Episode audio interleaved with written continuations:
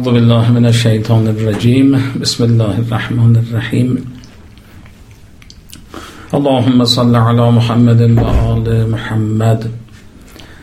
السلام عليك یا ابا عبدالله السلام عليك و الله و برکاته محضر همه عزیزانی که ما رو همراهی می‌کنن و بیننده و شنونده این مباحث هستن عرض سلام و ادب داریم و ایام سوگواری آقا ابا عبدالله علیه السلام رو تسلیت عرض می‌کنیم و امیدواریم که به برکت وجود مبارک حضرت این گفتگوهای ما و دقایق و ساعاتی که به این صورت صرف می‌کنیم انشاءالله ذخیره آخرت ما باشه و زمینه ای باشه برای اونس هرچه بیشتر با معارف نورانی قرآن و اهل بیت علیهم السلام. عنوان بحث دو تصویر از انسان در قرآن کریم هست. چون فرصت ما فرصت فشرده و محدودی است یه قدری مباحث رو به ناچار فهرستوار عرض می‌کنم و بینندگان ما همراهان ما علال قاعده جز فرهیختگانن و خودشون با مطالعه و تفکر بحث رو دنبال خواهند کرد و انشاءالله نقائصش رو جبران خواهند نمود. مراد از دو تصویر از انسان دو تصویر متفاوت متناقض نیست. این تذکر اول. دو تصویری که ما به طور فهرستوار بهش اشاره خواهیم کرد. دو چهره است که قرآن کریم از انسان معرفی کرد که در ادامه صحبت انشاءالله عرض خواهم کرد. قبل از ورود به بحث و ارائه این دو تا تصویر چند تا نکته مقدماتی رو فشرده به استحضار عزیزان برسونیم نکته اول این که قرآن کریم کتاب انسانه. آیات فراوانی بر این مطلب دلالت داره و بیانگر این نکته هست که قرآن برای انسان نازل شده. قرآن کتاب هدایتگر انسان هست. وقتی گفته می شود که قرآن کتاب برای انسان طبیعتا رسیدن به سعادت و کمال و اون نقطه اوج و قله انسانیت بدون شناخت دیدگاه قرآن از انسان این ممکن نیست. ما باید بدانیم که قرآن کریم چه تصویری از انسان ارائه فرموده و هدف از طرح این بحث ما در این ساعت هم در واقعی مقدار نزدیک شدن به این تصویری است که قرآن کریم از انسان به ما ارائه فرموده. کامل ترین و جامع ترین نگاه نسبت به انسان رو طبیعتا باید از خالق انسان گرفت و به همین جهت این ادعای ما و فرض ماست که قرآن کریم جامع ترین دقیق ترین کامل ترین تصویر و نگاه رو نسبت به انسان ارائه فرموده و هر چقدر ما با قرآن بیشتر معنوس بشیم طبیعتا در این زمینه بهره بیشتری خواهیم برد. مطلب بعدی اینکه قرآن کریم معارفش چند لایه و تو در توه و هر کسی از انسانها به قدر معرفت خودش به قدر پاکی و تهارت نفس خودش می‌تواند از این معارف تو در تو از این معارف چند لایه بهره ببره. اما در عین حالی که معارف قرآن زرافت ها و لطافت هایی درش هست از یه جهت دیگه هم چون کتاب مردمه به زبان مردم عادی هم سخن گفته و به گونه ای پیام خودش رو بیان کرده که افراد عادی هم در حد خودشون می‌تونن ازش بهره ببرن می‌تونن درش تعمل و تدبر داشته باشن. و این نکته بسیار مهم است. در بعض آیات هم اشاره فرموده که ما هر پیامبری را هم فرستادیم به زبان قوم خودش فرستادیم که مطلب رو براشون تبیین کنه و اونها پیام اصلی رو بگیرن. دو تصویری که الان در این دقایق بهش می‌پردازیم یک تصویر از انسان هست به عنوان یک مسافر. قرآن کریم انسان رو به عنوان یک مسافر تصویر می‌کنه. عنوان مسافر و سفر یک عنوانی است که مردم عادی کوچه و بازار هم باش آشنا هستند و به همین دلیل قرآن کریم هم انسان رو به عنوان یک مسافر معرفی فرموده که به آیاتش انشاءالله اشاره خواهیم کرد. تصویر دوم معرفی انسان هست به عنوان یک تاجر به عنوان کسی که در دنیا مشغول تجارت با جهات مختلفی که در تجارت و خرید و فروش مطرحه که اونا هم انشاءالله اشاره خواهیم کرد. به نظر می‌رسه که ارائه این دو تصویر از انسان در قرآن به دلیل اونس زیادی است که مردم دارند با این دو عنوان. یعنی سفر یک مسئله شناخته شده است یک مطلب عجیب و غریب و خیلی فوق درک بشر نیست. و همچنین تجارت که روزانه بشر اینقدر باش سر و کار داره و از خرید و فروش های جزئی تا تجارت های کلان. بنابراین قرآن کریمی که در صدد تربیت و هدایت هست این اسلوب و روش رو به کار گرفته. یک نتیجه گیری هم از این مطلب می‌خوایم بکنیم. کسانی که در مقام مربی هستند کسانی که در جایگاه تربیت هستند از این اسلوب و روش قرآن هم می‌تونن بهره ببرن. یعنی در بیان مطالب بسیار بسیار عمیق و مطالبی که گاهی اگر بخواد در اون سطح بالا مطرح بشه درکش گاهی برای مخاطب دشوار میشه بیایم ما مفاهیمی رو به کار بگیریم که مخاطب ما آشناست خوب می‌فهمه. و رضا یک مطلب بسیار بسیار عمیق عقلی و معارفی گاهی در قالب الفاظ ساده و با مثال ها و تعابیری که عرف عرف جامعه به درستی و سادگی اونها درک می‌کنه برای اونها بیان بشه. این چند جمله در باب مقدمه ای که می‌خواستیم محضر عزیزان عرض بکنیم و اما بریم سر این دوتا تصویر. تصویر اول تصویر یک مسافره. انسان از دیدگاه قرآن کریم یک مسافر سفری طولانی رو در پیش داره. آیاتی از قرآن کریم اصل مسافر بودن انسان ازش استفاده میشه. مثلا این آیه شریفه که مکرر در نمازها تلاوت شده و تلاوت میفرمایید. شما هم اعوذ بالله من الشیطان الرجیم. اهدنا الصراط المستقیم. اونجایی که صحبت از هدایت و صحبت از سرات و راه و طریق میشه روشنه که این بحث هدایت و بحث راه مال کسی است که حرکتی دارد. اگر کسی حرکتی نداشته باشه یک گوشه ای نشسته باشه ساکن باشه راکت باشه. بحث راه و هدایت برای او بیمعناست. این یکی از آیاتی که دلالت داره بر مسافر بودن انسان.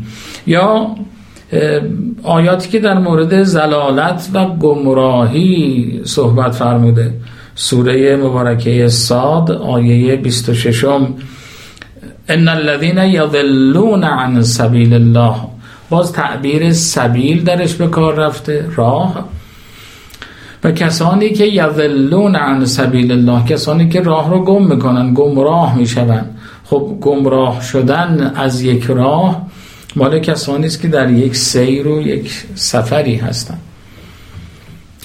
آیه دیگری که باز از اون آیه استفاده میشه مسافر بودن انسان سوره مبارکه بقره. آیه 197 هست که خطاب انسان ها میفرماید تزودو فان خیر الزاد التقوا ای انسان ها توشه بردارید. بهترین توشه تقواست. خب مفهوم توشه مربوط به سفره. کسی اگر تو منزل خودشونه و خونه خودشون داره غذا می‌خوره و چیزی می نوشد و می‌خوره این هیچ وقت تعبیر توشه در موردش به کار نمیره. تعبیر توشه مربوط به یک مسافره. از این آیه هم باز استفاده میشه که نگاه قرآن کریم به انسان به عنوان یک مسافر هست. آیات فراوانی در مورد پایان این سفر سخن گفته. مثلا سوره مبارکه علق آیه هشتم ان الى ربک رجعا رجوع به سوی پروردگار توست. رجوع خب مربوط به اون جایی است که حرکتی در کاره و آیه شریف اشاره به پایان این مسیر داره. یا آیه شریف سوره مبارکه انشقاق آیه ششم.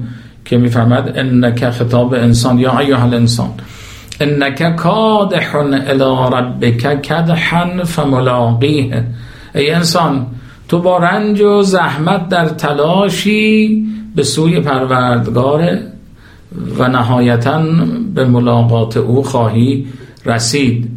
باز هم مسئله رنج و سیر و رسیدن به لقاء پروردگار در آیه شریف مطرح شده. پس این قسمت مربوط به اصل این ادعاست که قرآن کریم انسان رو به عنوان یک مسافر معرفی فرموده. نکته ای و نکته هایی که اینجا قابل توجه و خواهش ما این از مخاطبان گرامی و عزیزمون که بعدا این رو دنبال بفرمایند روش تعمل کنن تفکر کنن گفتگو کنن مطالعاتی داشته باشن. مطالبی است که به دنبال این مسافر بودن قابل طرحه. وقتی که گفته می شود مسافر چند سوال مطرحه. یک اینکه مسافر به چه سمتی و به چه سوی مسافر به کجا؟ مقصد این سفر کجاست؟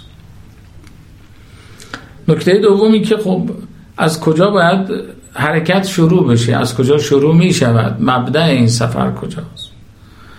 سوال بعدی در مورد راه که راه پیمودن فاصله بین این مبدع تا مقصد چه راهی است؟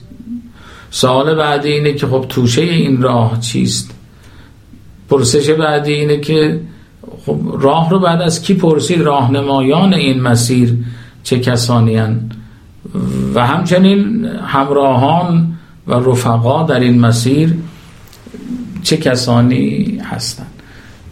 اینها در آیات نورانی قرآن کریم هرچند گاهی به اشاره بیان شده و اگر مجالی باشه و فرصتی و این رو از دیدگاه روایات هم ما بررسی کنیم یک مجموعه معارفی بسیار بسیار زیبا و قابل توجهی است برای هر کسی که دغدغه سیر و حرکت داشته باشه.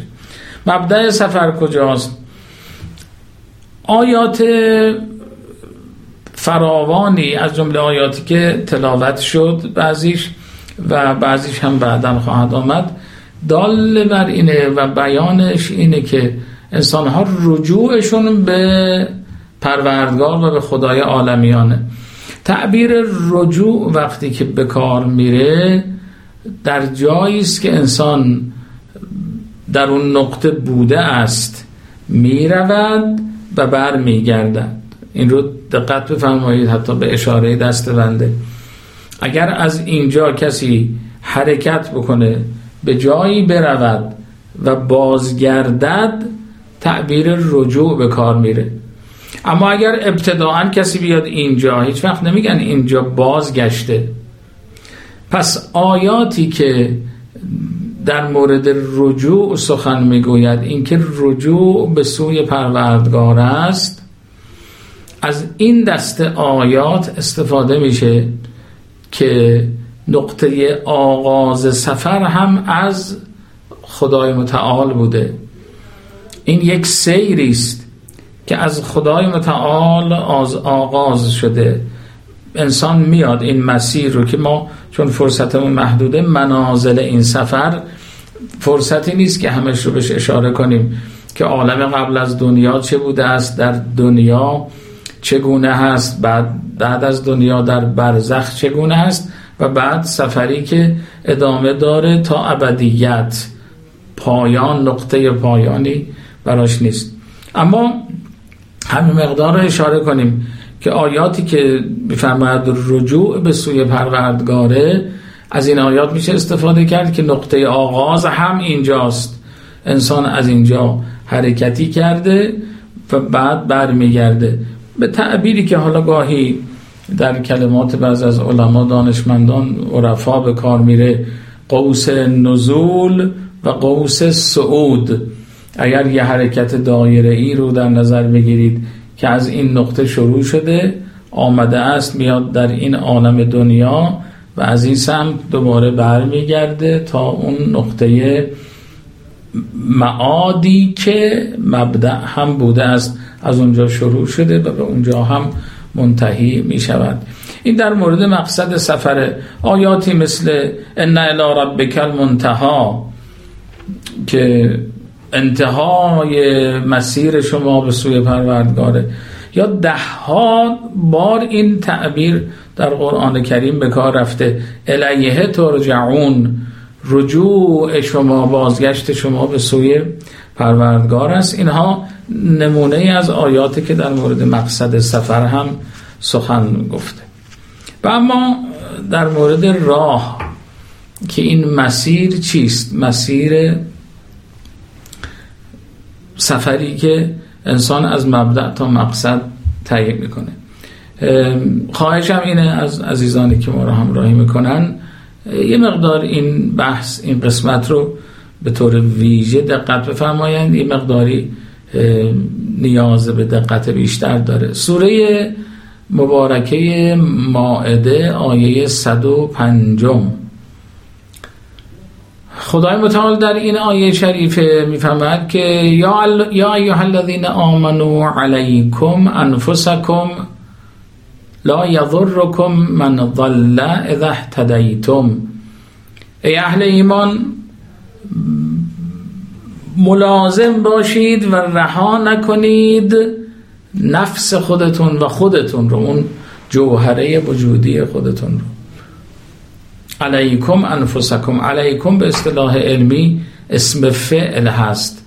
یعنی-, یعنی ملازم باشید رها نکنید.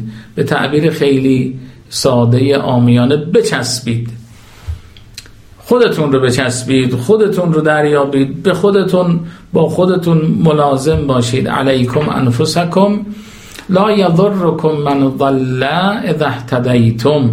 اگر شما راه رو یافتید اونهایی که گمراه شدن هیچ کدوم آسیبی به شما نمی‌تونن بزنن و ضرری به شما نمیرسونن.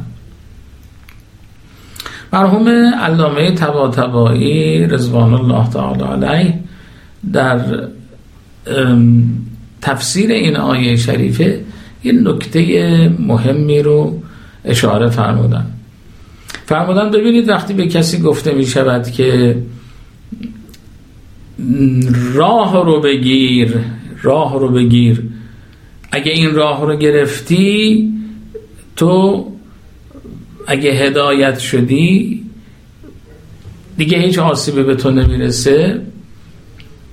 آیه شریفه رو که نگاه کنیم می‌فهمد علیکم انفسکم لا یضرکم من ضل اذا اهتدیتم.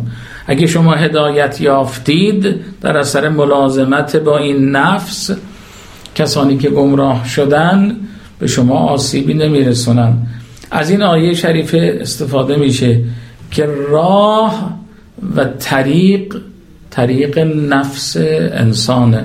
طریقی است که بزرگان ماگاهی از اون به طریق معرفت نفس یاد کردن.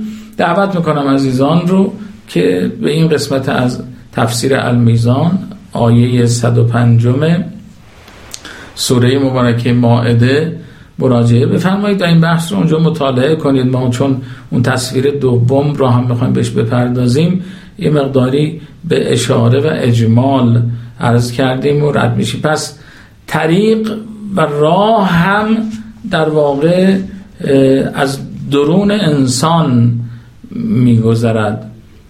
ای آنکه تو طالب خدایی به خدا و از خود به طلب که از تو جدا نیست خدا. این دعوتی است که در آیات در روایات آمده رجوع به خیشتن و خدایابی در درون خیشتن که اون مسیر رو انسان بیابد. البته مطلب بعدی که بخوایم عرض کنیم در مورد راهنمایان این طریقه که چه کسانی این راه رو به خوبی به انسان نشون میدن؟ خب عزیزان با قرآن معنوس هستید. ده ها آیه قرآن کریم بر این مطلب اشاره و دلالت داره که راهنمایان این طریق انبیاء الهی هستند انبیایی که آمدن این مسیر رو به خوبی به انسان نشون بدن و اصلا معمولیتشون هم همینه که به درستی به شفافیت ابعاد مختلف این مسیر رو بیان کنن.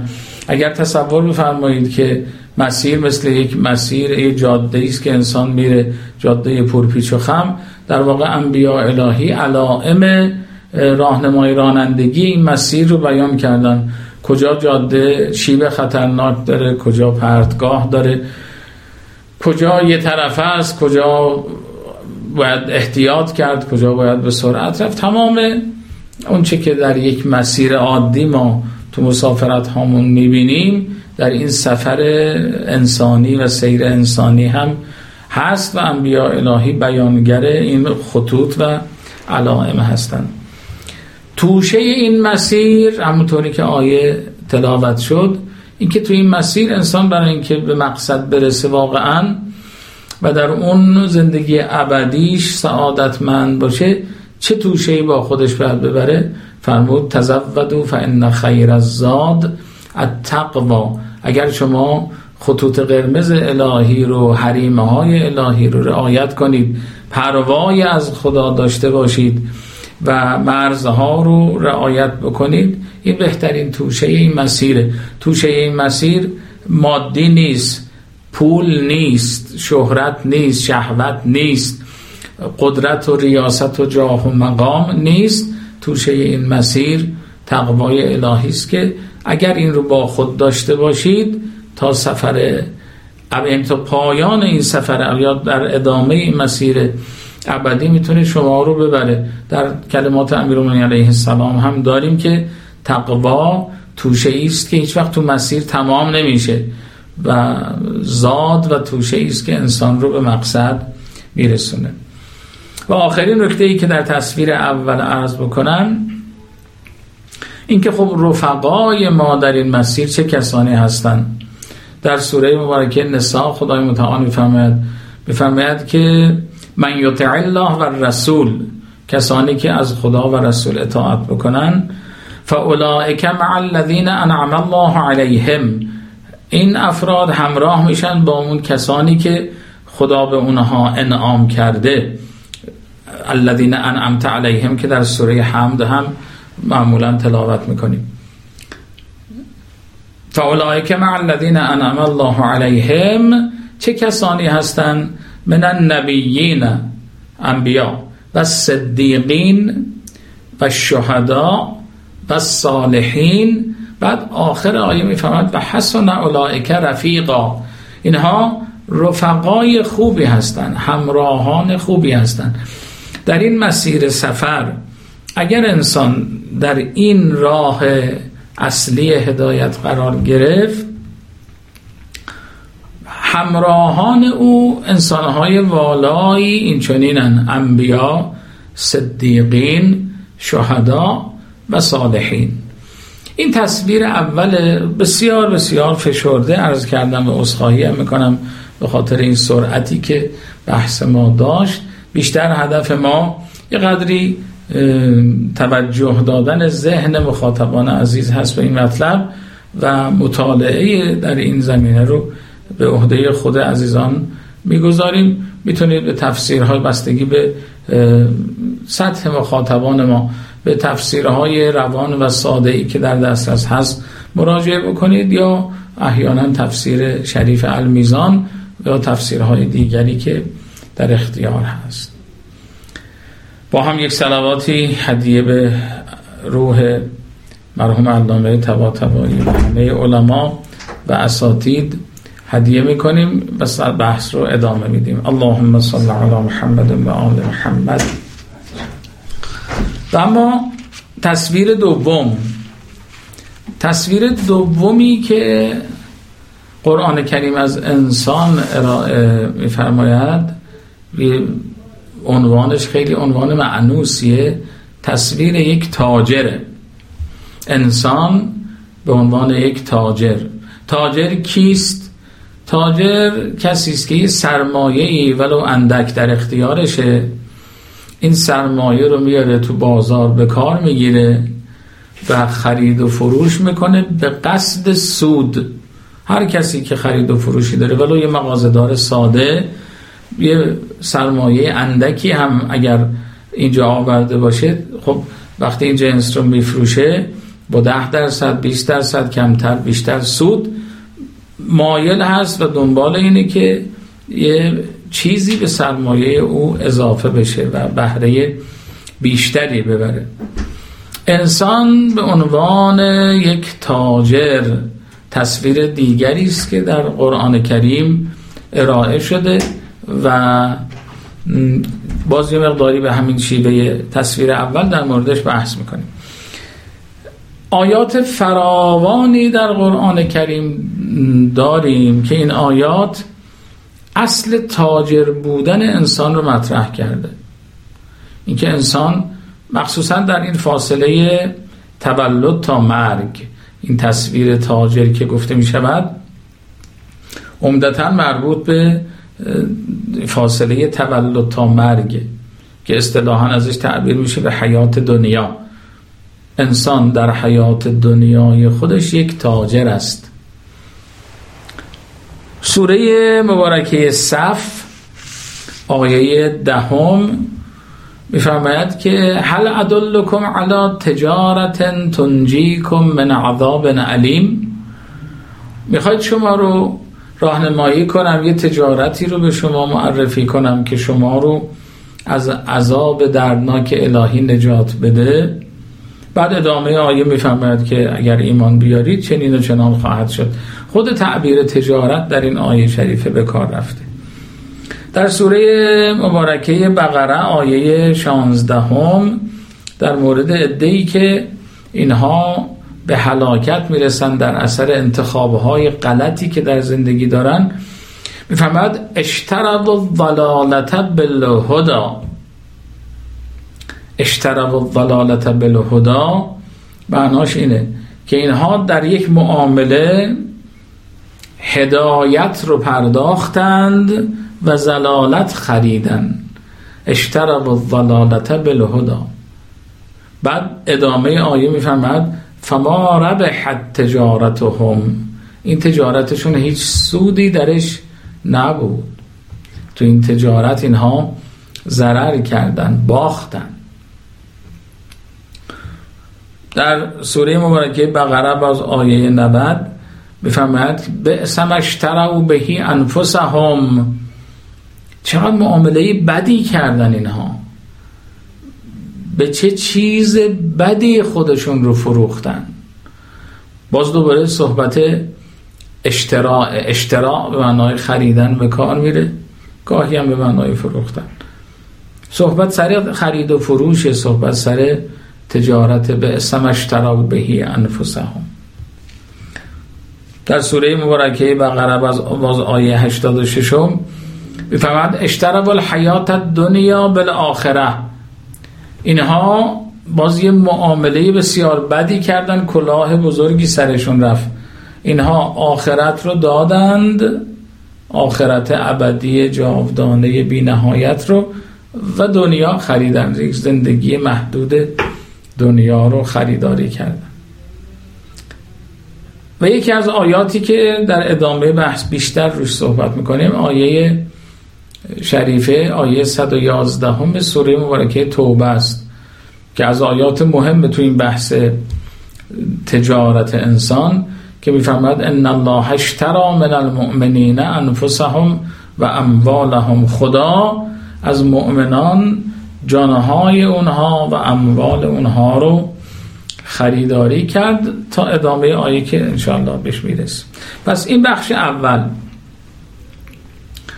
اینکه انسان یک تاجر است در فاصله تولد تا مرگ در حیات دنیای خودش انسان یک تاجره. مطلب دوم یک پرسش اینجا مطرح میشه و اون اینه که خب مورد معامله چیست؟ مورد معامله اینجا چیه؟ چون دیدید در این قلنامه هایی که گاهی نوشته میشه برای خرید و فروش مسکن یا اجاره نامه ها یا امثال اینها بنویسن مثلا مبایع نامه بعد می نویسن مورد معامله. مورد معامله باید معلوم باشید چیه؟ اگر انسان تاجره در این تجارت خودش چه چیزهایی رو تجارت می‌کنه؟ از آیات قرآن کریم چند مورد استفاده میشه که فهرستوار عرض می‌کنیم. یک اینکه مهمترین چیزی که در این معامله انسان به عنوان سرمایه در اختیارش هست و اون رو داره می‌پردازه نفس انسانه. روح و جان و اون حقیقت انسانی انسانه. این اصلی ترینشه. که در واقع سرمایه عمر را هم وقتی میگیم برمیگرده به همین گوهر وجود انسان. هر نفسی که ما می‌کشیم هر لحظه ای که از عمر ما داره سپری میشه در واقع ما داریم بخشی از سرمایه خودمون رو هزینه می‌کنیم. و لذا باید این سوال رو همه ما از خودمون بپرسیم که در ازای این هزینه کردن چی داریم به دست میاریم؟ نفس انسان.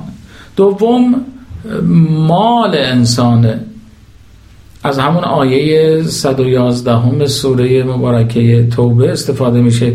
فرمود ان الله اشترى من المؤمنین انفسهم و اموالهم. خدای متعال خریداری کرد از مؤمنان. جانهای آنها را و اموال آنها رو. معلوم میشه انسان اموال خودش را هم در واقع به گونه ای داره با خدا می‌تونه یعنی معامله بکنه. که حالا شاید اموال در واقع یک مثال بارزه از مجموع امکانات و نعمتهایی باشه که در انسان هست و در اختیار انسان قرار گرفته. گاهی آبروی انسان هست. گاهی اعتباری که انسان در جامعه داره و موارد دیگری که هست. از بعضی از آیات دیگه استفاده میشه. انسان گاهی ایمان و کفر معامله می‌کنه. سوره مبارکه آل امران آیه 177 بفرماد اشترب الکفر بالایمان. ادهی از انسانها کفر خریدن ایمان دادند. یعنی توی این معامله آنچه که رد و بدل شده کفر گیر اینها آمده ایمان را از کف دادن که باز معامله خسارت باری است. یا در سوره مبارکه بقره آیه 86 میفرماد اشترب الحیات دنیا بالآخره.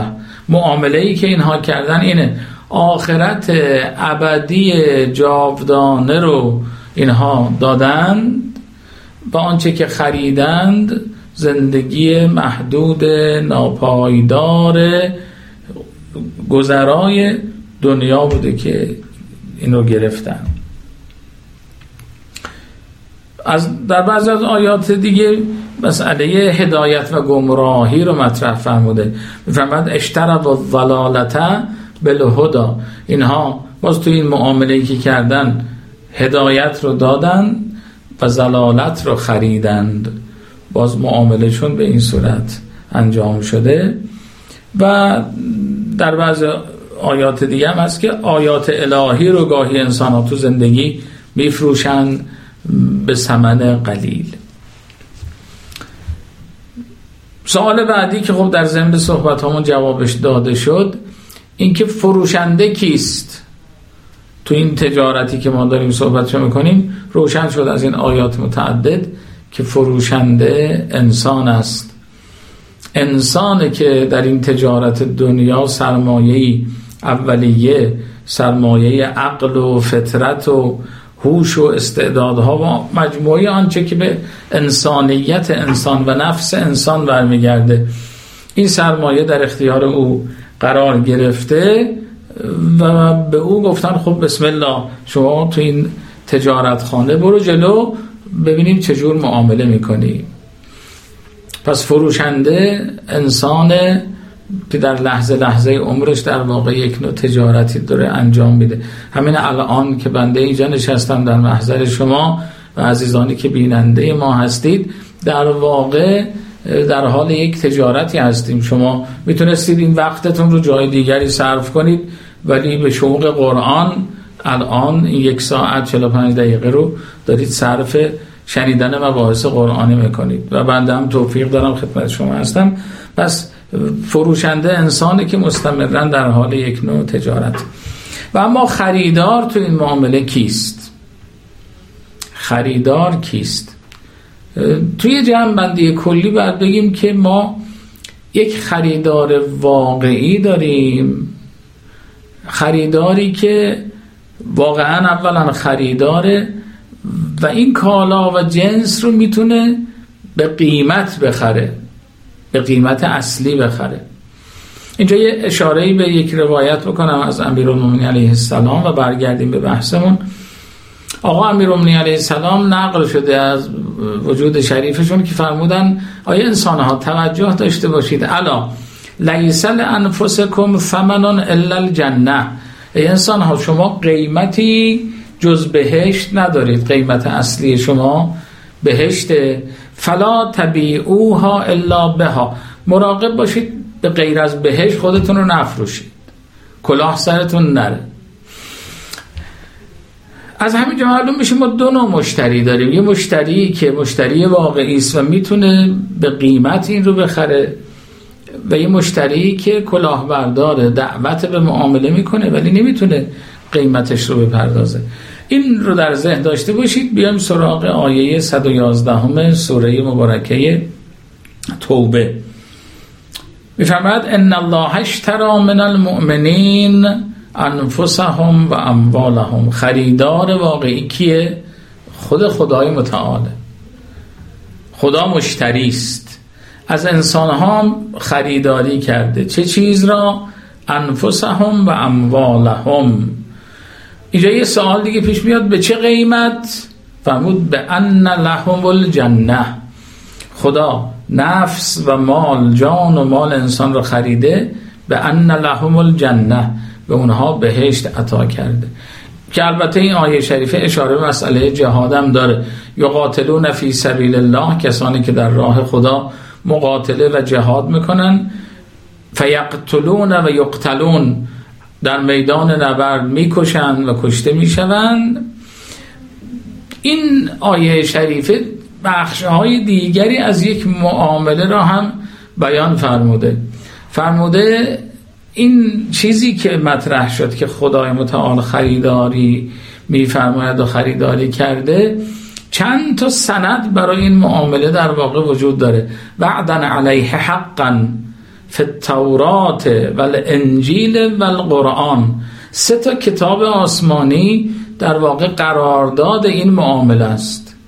این معامله در تورات و در انجیل و در قرآن ثبت شده است. وعدن علیه حقا فی التورات و الانجیل و القرآن بعد ادامش باز یه نکته ای رو اشاره فرمودید در معاملاتی که گاهی در عرف بازار انجام میشه یه طرف معامله دبه می‌کنه. می‌زنه زیرش معامله رو و وفا نمی‌کنه به تعهداتی که در معامله داره. آیه شریفه میفرماد و من اوفا به عهدهی من الله. چه کسی از خدا خوش وعده تر؟ اگر خدا وعده داده است وفادارترین کسان به وعده خود خدای متعال است. و من اوفا به عهده من الله ادامه آیه باز بسیار زیباست به زبان همه فهم. دیدید یه معامله وقتی انجام میشه بعد از معامله افراد اگر معامله معامله خوبی باشه به هم تبریک میگن شیرینی توضیح می‌کنن میگن چه معامله خوبی انجام شده معامله شیرینی بود. بعد فستبشروا به بیعکم الذی بایعتم به. بشارت باد بر شما به خاطر این معامله ای که انجام دادید. فستبشروا به بیعکم الله به بیعکم الذی بایعتم به. بعدا میفرماید این معامله یک معامله پرسود فوز و رستگاری و برنده بودن در این معامله هست. دعوت می‌کنم عزیزان رو به تفسیر این آیه شریف آیه 111 همه سوره مبارکه توبه مراجعه. بفرمایند در واقع چکیده این بخش بحث ما که تصویر تاجر بودن از انسان در قرآن کریم هست از دل این آیه شریفه قابل استخراج هست. قیمت واقعی این کالا بهشته که اون روایت هم اشاره کردیم و نکته دیگری که باز بعد اشاره کنیم این معامله مثل معاملات دنیوی دلالانی هم داره. دلال یعنی اون کسی که کارش راهنمایی کردن به این معامله است. الان کسانی که دلالن مشتری رو با اون فروشنده مرتبط می‌کنن. که این معامله انجام بشه. دلالان این تجارت انبیاء الهی هستند که تمام تلاششون اینه که دست بشر رو بذارن در دست خدای متعال. و لذا هل ادلکم علی تجارت کم فرمودن می‌خواید یه تجارتی به شما نشون بدیم که این تجارت تجارت پرسوده و شما رو نجات میده. و آیات فراوان دیگری که همین رو پیام داره همین پیام رو داره که انبیاء الهی تلاششون اینه این معامله صورت بگیره. این معامله هم سود درشه اگر کسی با خدا وارد معامله شد که در قرآن کریم ازش تعبیر به فوز شده فوز عظیم در سوره مبارکه احزاب آیه 72 یکم فرمود من یطع الله و رسوله فقط فاز فوزا عظیما. کسی که از خدا و رسول اطاعت بکنه فوز عظیم دارد اون رستگاری بزرگ رو و در واقع تو این معامله سود برده و برنده شده. از اون طرف خسارت هم گاهی داره. این آیه شریفه که کرارن تلاوت فرمودید ان الانسان لفی خسر. انسان ها در زیانند بلا استثناء مگر چهار گروه. کسانی که الا الذين آمنوا و عملوا الصالحات کسانی که ایمان آوردن یعنی با خدا وارد معامله شدن. و عمل الصالحات و تواصوا بالحق و تواصوا بالصبر. یک بحث خیلی خیلی فشرده ای رو محضر عزیزان عرض کردم که جای تعمل زیاد داره. آخرین نکته که انشاءالله در این هم دقت میفرمایید تصاویر عمیق تری هم از وجود انسان در قرآن کریم می‌تونیم بهش برخورد بکنیم. ممکنه کسی سوال براش پیش بیاد.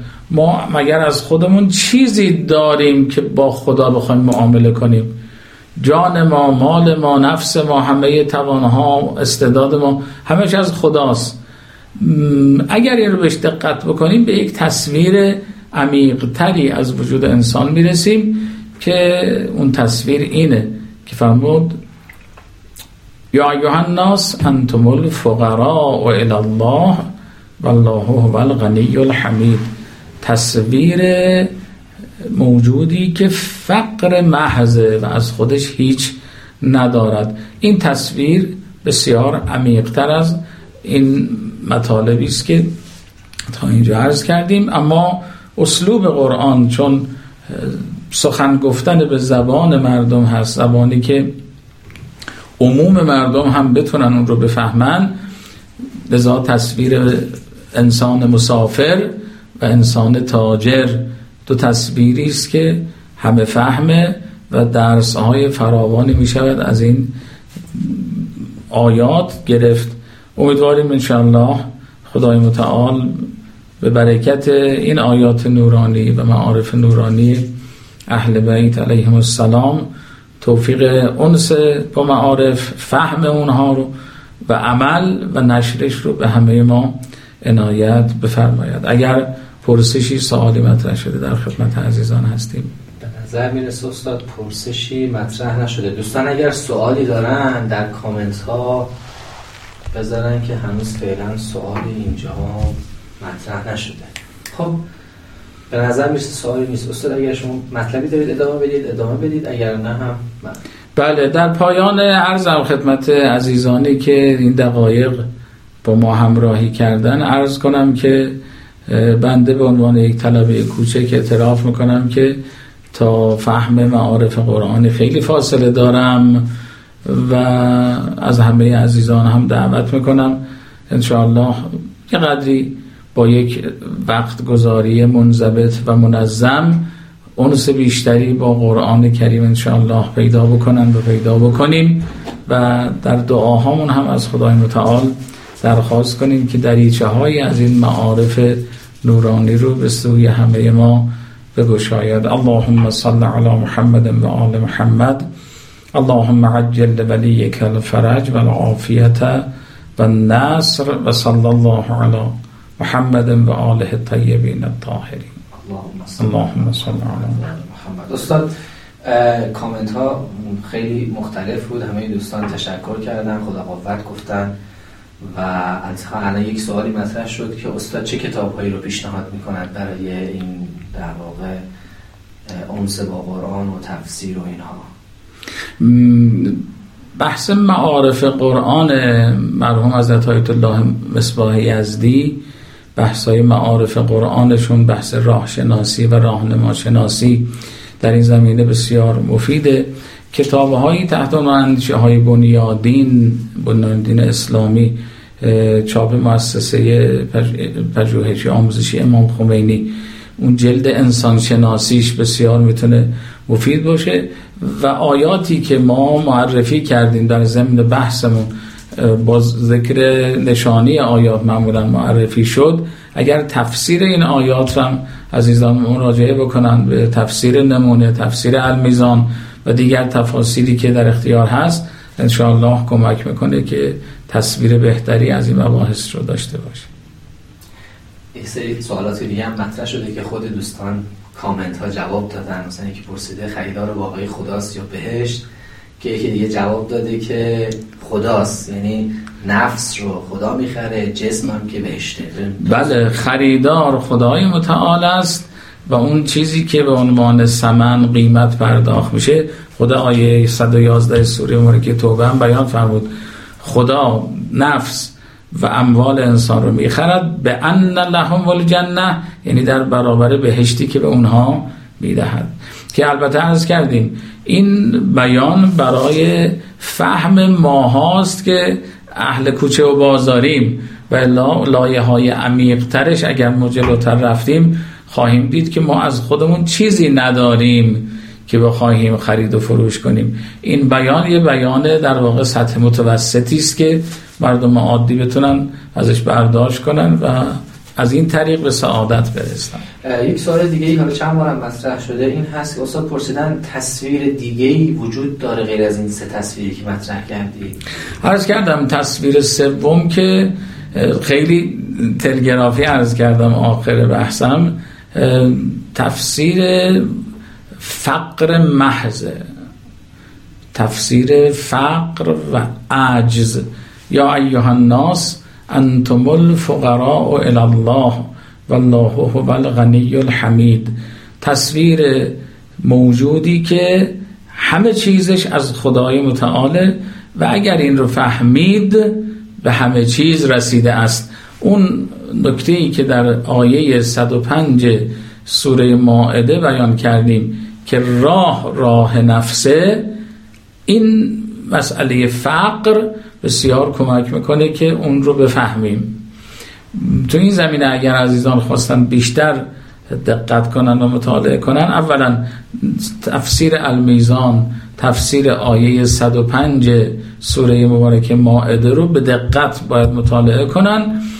و خب کتاب های عمیقتری هم مثل رسالت الودایه مرحوم علامه طباطبایی که کتاب سنگی نیست ولی خب از اون طریق هم یه قدری مطلب بیشتر روشن حالا باز تاکید کردن غیر از این سه تصویر تصویر دیگه ای هم شما یافتید وجود داره؟ عمدتا این در ذهن بنده هست اما ادعای انحصار نمی‌تونم بکنم. ممکنه باز دقت کنیم و تصاویر دیگری ولی اون نکته مهمی که عرض کردیم تصاویری که همه فهمه و مردم باش معنوسن اگر همین آیاتی که گفتیم من خیلی برگزیده عرض کردم. عزیزان دنبال کنن ده ها و صدها آیه مربوط به این دوتا تصویر می‌تونن پیدا بکنن. یعنی تصویر انسان مسافر و انسان تاجر که خیلی زیاده. نکتش هم شاید همینه که انسان ها این دوتا رو خیلی خوب می‌فهمن و باش سر و کار